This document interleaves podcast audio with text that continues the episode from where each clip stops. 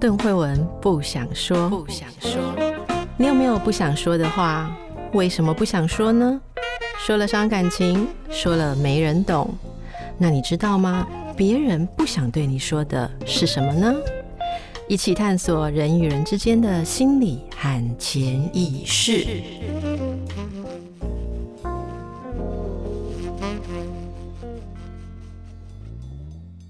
欢迎来到神话人生，你是叶伟忠，我是邓慧文，呃，直接讲了比较快。好，上一集奥迪修斯去了地狱，他要去问怎么回家，先遇到了呃摔死没人发现的同伴，然后帮他要要要帮他安葬。然后遇到了可以告诉他要怎么回家的提瑞夏斯，也告诉他了。然后他跟母亲有一段对话，原来母亲在等待他的时候没有办法承受万一听见他的死讯，所以就先自杀了。在地狱遇到了母亲，嗯、然后上次说到他三次想要拥抱他的母亲，可是三次母亲的鬼魂都离开他的怀抱，不让他拥抱。这个部分在史诗里面书写的时候有一些叙述，嗯、如果看这些叙述，可能大家会可以感受它的意境。我们就请伟忠来跟大家解说一下这两段。一方面，我们可以说是母亲不让他拥抱；另外一方面，我们也可以说是奥迪修斯根本没有办法抱住一个影子。是他之所以没有办法抱住这个影子，然后这个时候他妈妈跟他解释了一件事情，他在解释的是人的境况，人的。生命的状况，他妈妈跟他讲说，死亡就是当你的筋筋骨的筋，或者是神经的神经，死亡就是当筋没有办法再维系着你肉体的肌肉跟骨骼，然后接下来，生命里面有一把火，你体内有一个。体温温度，一个热量热能在那里，而当生命的火在完全完全熄灭之前，它会把你的身上的筋肉全部通通都烧掉，最后剩下一堆白骨，然后你死了之后就在人间什么都没有，嗯，剩下一堆骨头。他妈妈在跟他讲完。什么是死亡？之后，特别提醒了他一件事情：说，当你有一天回到家，你要把这些事情，你要把在这边所听到、见到的，跟你的太太讲。好，就是他妈妈对他做的最后一个叮咛。换句话说，在这里我可以先预先讲一点，就是。感觉上，死亡的认知、死亡的认识的这个经验的感受的传承，是透过女性来完成的。他妈妈没有叫他把这件事情跟他的儿子讲，嗯，而叫他跟他。所以这是一个婆婆要告诉家里面的女性的晚辈，也就是她的媳妇，死亡是怎么一回事。那就好像女性是守住这一个阴性的秘密，嗯嗯、或者说传承这个东西，女性负责知道死亡是什么。其实，在很多跟死亡或是跟这种生死特殊有关的疑点里面，常常需要的是女性来担任司仪，或者说女性是知道这些。好，那这个嗯，大家可以理解。所以在这里面，我可以说地狱里面，提瑞夏斯听起来应该是男性吧？对吧？没错。是，但是，但是提瑞夏是有一个最特殊的经验，他是唯一一个曾经当过女人又在变回男人的人，哦、所以他是一个双性的人，所以他知道一切，他知道一切。那在很多我们说比较原始的文明里面的那个巫师，必须要具备双性的特质，Okay. 所以在这边我们可以讲他见到的这些的顺序。第一个，他的同伴阿尔佩诺呢不小心摔死，那其实跟他自己有关。接下来他见到的是一个具有法力的巫师，然后他接下来看到自己的妈妈。好，那跟妈妈别离了，再次别离之后，接着奥迪修斯遇到的这一段，我觉得这个事是非常特别。这里如果是写剧本来讲，一定觉得说这个是灌水的很糟糕的剧本，可是他真的是这样写啊。因为奥迪修斯跟母亲离开了之后，接续而来就是他在地狱继续看到的，竟然是，这应该怎么形容？都是之前我们很多我们谈过的重要人物，或者说神话中的名人的太太，可以这样讲吗？对，那在这边我先讲。慧文刚提出来的这一点，就是接下来有一段很长，占了这整篇六分之一的长度，就是为什么奥迪修斯会先见到地狱中女性的游魂，而不是其他男性？为什么这些女性接着她的妈妈之后出来？根据种种客观的资料，学者们的研判，这段是后来的人才再加进去的东西。嗯但是为什么会这样加呢？换句话说，读者、听众喜欢这样子的故事，这也是为什么在《奥迪赛》这部史诗里面，我们说它比较接近小说的部分，而最原始的小说一定都是言情小说，嗯、所以在这边有某种迎合读者、听众口味的。意涵在里面，所以后来在这部史诗写定的时候，这边就像慧文讲的被灌水。我相信原来绝对有女性的游魂在这边，但是他被灌水到一个很大的篇幅。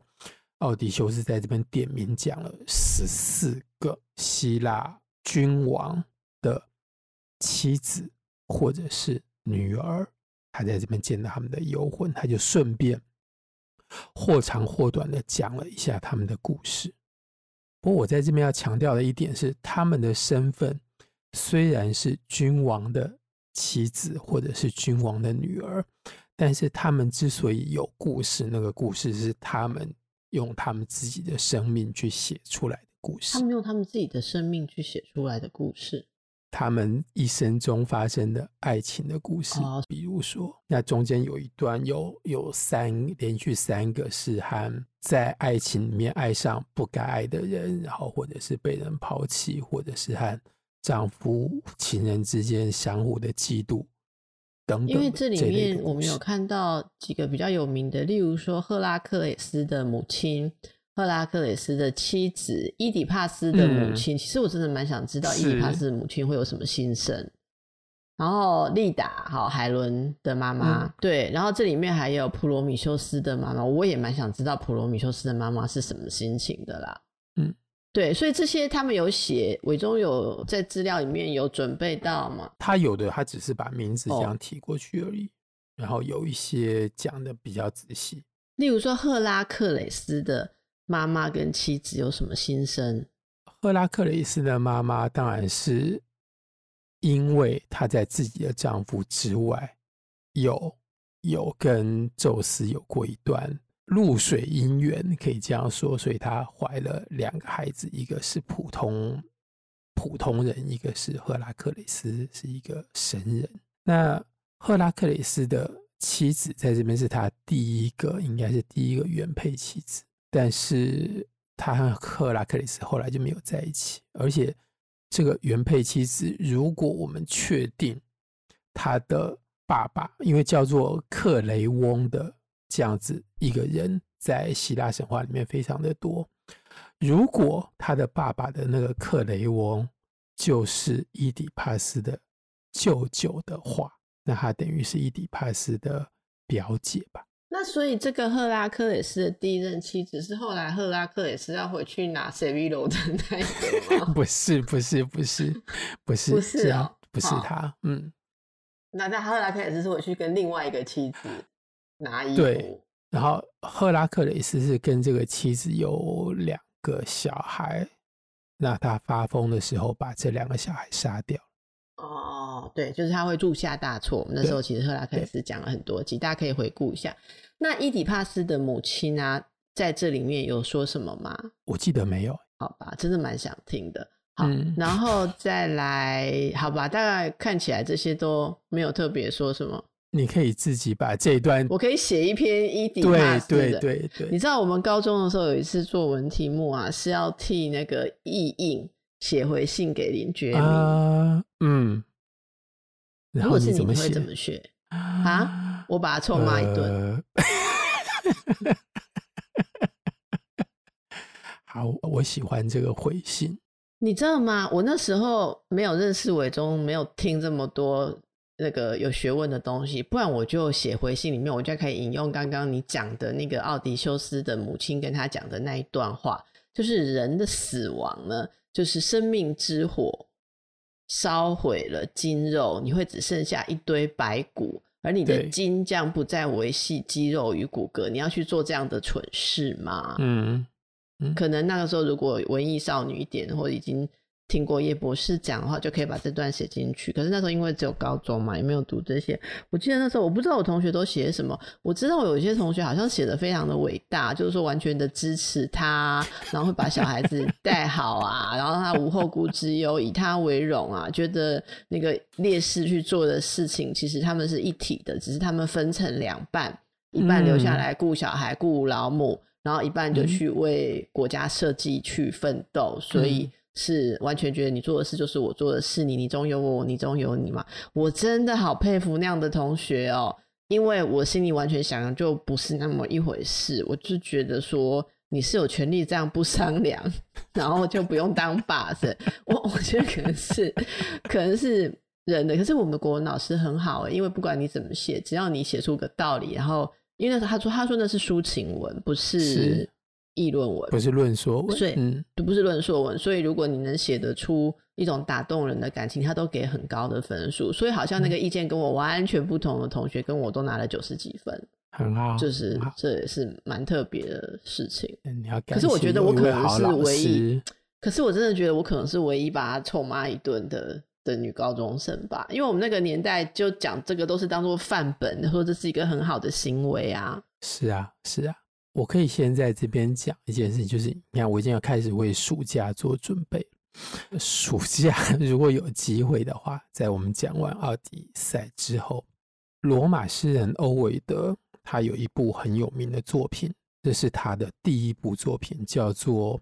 我那时候好像把它翻译成情真之类的，好，反正总而言之，那部作品的名字就叫做《女英雄》。英雄在这边是比较类似，就是一个不是凡人的意思。他把神话里面的十五位女性找出来，然后是他们写信，就像你写的作业一样，是他们写信给他们的丈夫，或者是写给他们的爱人。其中有一封就是奥迪修斯的太太写给他的信，在骂他说：“你这二十年都不回来，你知道我过得多辛苦之类的这种事情。”哦，好，那我们暑假看有没有机会来谈这个好了。好，对，那在这十五封信的后面还有六封，而这六封是对答的，就是你同时可以看到女方写的信跟男方写的信。这样就有三对，嗯，嗯，我觉得这个应该会提升我们的收听率。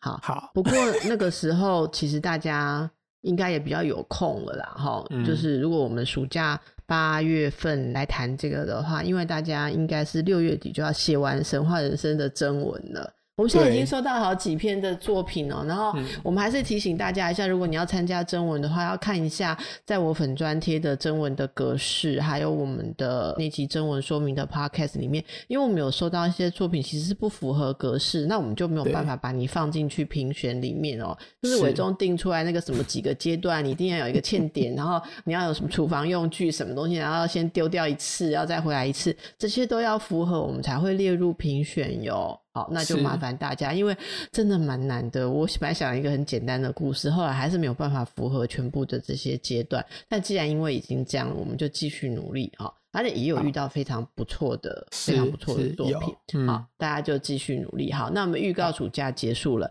这时候也呃，奥迪修斯呃遇到了这些女性。好。嗯，那他本来大家记得吗？他是在一个国王阿尔奇诺的地方来回顾讲这些故事，这整部史诗。然后在这里，他故事应该就差不多说完了吗？是，尤其惠文还提出来，这边像是被灌水一样。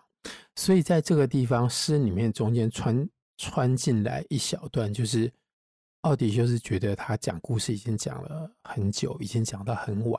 他觉得大家应该去休息就寝。可是国王说：“让我们把你在地狱里面的遭遇全部通通都在今天晚上，在这一集里面听完。”所以奥迪修斯继续把他后面见到的鬼魂讲完。嗯，好，那他接下来见到什么样的鬼魂呢？他接下来见到的当然就是主要的是他的同伴，就是跟他一起在特洛伊城前面经过了十年战争，这十年他们天天都生活在一起的其他的男性的同伴。那他遇到的战友，他遇到的第一个人就是主帅阿加曼农。这个我们一直都称呼他为德不配天、家族业障很多的主帅，所以他造成大家很倒霉。大家还记得吗？好，那阿加曼农班师回朝的时候，就是带着卡珊德拉嘛。对，然后就被他的老婆跟情夫给杀掉了。对，他回到家的当晚。就被他的老婆和他情夫联手把他杀掉。这个点非常的有趣的地方是在我的印象里面，我总觉得奥迪修斯前面遇到的一串的女人里面有阿加曼农的太太，但是其实并没有，没有啊。对，所以呢。阿伽曼农在这边虽然是阿伽曼农的鬼魂出现，但是其实这个鬼魂的背后有一个他太太的影子在那里，所以我觉得在这边是一个可能还没死，他太太已经死了，哦，他太太死，他太太被他女儿杀，被他儿子杀掉，儿子被他儿子杀掉，对对，对，是他女儿唆使他儿子去一起去杀他太太，是好，所以阿伽曼农就告诉了奥迪修斯他是如何恨死的，嗯、对吧？对。之后呢，还有其他的战友，包括阿基里斯，对吧？嗯，那接下来最主要的就是他和阿基里斯的对话。然后阿基里斯跟他讲说：“活在阴间，即使你是天下第一大英雄，大家都敬佩你，他觉得那毫无意义，就像你写、嗯、你写的那封回信一样，就是你完全跟死去的阿基里斯站在相同的立场。”阿基利斯说：“他宁愿活在阳光下，甚至于几乎一无所有，都比在阴间当第一大英雄要好。”阿基利斯，我们再复习一下，就是他还没有去战争之前就已经知道他会死了。对，对。可是他还是要去，就是那家伙嘛，对，对吧？对，就是那家伙。那时候伟忠，那。嗯那时候伟忠就预告了说，他那时候是觉得他还是硬要去。我们还讨论了一些，就是说是不是他还是有必要要让自己成为一个名留青史的人。是。然后那时候伟忠就有预告说，以后我们很久很久以后会讲到，真的过了很久，讲到他其实去地狱是有回忆的。这就是这里嘛，就是这里有回忆。对，嗯，就是他还是对于生命有某种可以说是某种遗憾跟一种眷恋。这其实，在某种程度上面，就像。前面奥迪修斯的妈妈跟他讲的一样，如果我们在这边要做一个相比的话，就是男人对于生命的眷恋可能比对于女性更多。男人对于生命的眷恋比，你是说比对于女性的眷恋多，还是比女性对于生命的眷恋多？比女性对于生命的眷恋多。如果用这两个例子来讲的话，是这样吗？因为他妈妈跟他讲说，死了之后，反正你就是一无所有。可是阿基利斯一直想说，就算默默无闻，就算我几乎一无所有，我还是希望能够活在世上。我觉得应该这样讲，伟忠，其实你应该这样讲，嗯，就是说，男人想要继续活下去，但是一个妈妈，她可以为了儿子或失去儿子的那种痛苦，她就放弃自己的生命。嗯，我我我觉得，如果以你刚刚讲的这两个例子，嗯，可是我刚刚打岔是因为阿基利斯在地狱对奥迪修斯说的这段话，他说：“即便失去了生命，即使你可是个大英雄，在地狱也也不怎么样之类的哦。”可是你想想看，他如果没有去战争的话，他就不会是大英雄啊。对，所以那即使你是大英雄，死了也不怎么样，但是你你就是。要借由这样一个必死的过程，对阿基里斯来讲，他才会变成大英雄。他那时候如果没有出战的话，他就是一个默默无闻的逃避去呃出征的人嘛，而且那个时候那么样大规模，所有人都被征召的时候，他就是硬不去的话，他就是就熟辣掉了，就说他就不会有人当做他是英雄了。那个就是你的时代就是这么一大役，这个一个大战役，嗯、世界上就那么一次特洛伊战争而已。嗯嗯，所以他如果没有参与，他也不会是英雄，他也不会是在死掉之后在地狱哀叹说英雄到了地狱。也还是怎么样？就只是一个逻辑问题啦。嗯、时光回转的话，也许他还是会去吧。好，嗯、这就不晓得了。呃，就跟林觉民类似。好，好。那么，呃，在这样的状况下，他遇到这些战友。好，那据说呢，他还问了他儿子跟父亲的近况。是，就是在这边，同样，奥迪修斯在前面也有问过他妈妈的一样的问题，就是我们。家的那个王位跟权力是不是都还在我们的手上？哦、阿基利斯问了一个相同的问题，因为在阳间已经没有其他任何的女人在等待他。好，那他问完这个之后，他当然就是希望看到儿子长大成人，然后接下王位。然后他说，如果王位还在他父亲的手上，而如果他还活着的话，他今天在阳间，他可以。替他父亲分担一些这些重责大任。奥迪修斯回答说：“我不知道你父亲的状况现在怎么样，但是你的儿子绝对是一个大英雄，因为在阿基利斯没有参与到这个战争的最后的一个阶段，就是木马进到特洛伊城，而躲在木马肚子里面的战士里面，呃，有阿基里斯的儿子。”那奥迪修斯告诉他说，在所有的这些躲在木马里面像敢死队一样的人里面，只有他没有特别强调我，但是只有我跟你儿子两个人脸上没有流露出任何害怕的神情。OK。好，嗯，大家想要知道大英雄，嗯，大家想要回味更多皮瑞斯的故事，再可以就可以回到我们特洛伊战争是后面，其实也有讲到皮瑞斯的一些后续的事情啊。好，对，好，那接着他在地狱还有在看见其他人哦，他看见了判官米诺斯、巨人俄里翁。还有在地狱中受惩罚的罪人们，包括提丘斯、坦达鲁、薛西佛斯这些，我们之前在地狱，别人去地狱的时候也有遇到过这些在地狱的囚犯，好，就是在地狱受受刑罚的人，对不对？另外还有赫拉克雷斯的鬼影，好，那这个鬼影还来，嗯。这是一个很特殊的的地方。那前面他在遇到地狱里面受刑的这些罪人，我们在之前，反正奥迪赛的这一段成为后来所有希腊罗马文学写地狱的一个范本。所以我们之前已经讲过奥菲斯下地狱的事情，然后奥菲斯在下地狱的过程里面也看到相同这些罪人，所以这些人的故事我们已经稍微交代过一次。但是在这边最特殊的是，奥迪修斯他看到了赫拉克雷斯的鬼影，但他自己说，赫拉克雷斯在死后其实被接引到天上，变成天神。他最后因为穿了那件有毒的衣服，所以痛苦不堪，找一个同伴把他烧死了。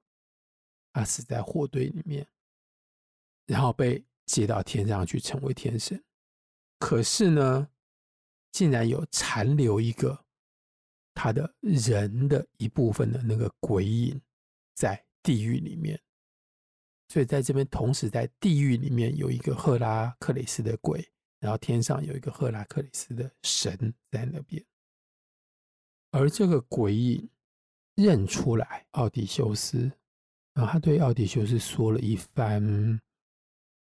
很耐人寻味的话，赫拉克雷斯在阿基里斯之前是整个希腊世界里面的第一大力士、大勇士，对，第一大英雄。好，他说，但是呢，这个鬼影他觉得死了也好，因为他说，当你活在人世间的时候。任何一个人，任何一个有权利的人都能够差遣你去做这个做那个，你就是像整天在为了别人而奔忙。那他在这边讲，就是因为他那时候有十二项任务要完成，其中一项就是被他的那个当国王的堂兄弟派来地狱里面把三头犬带回去。换句话说，对他来说，人世有另外一种人世的不如意的状况。好，这是赫拉克雷斯没有整合的那一个鬼影在地狱里面。嗯，那么借着那个奥迪修斯，就看到被血所吸引来的大批的亡魂，这些就不是刚刚这些。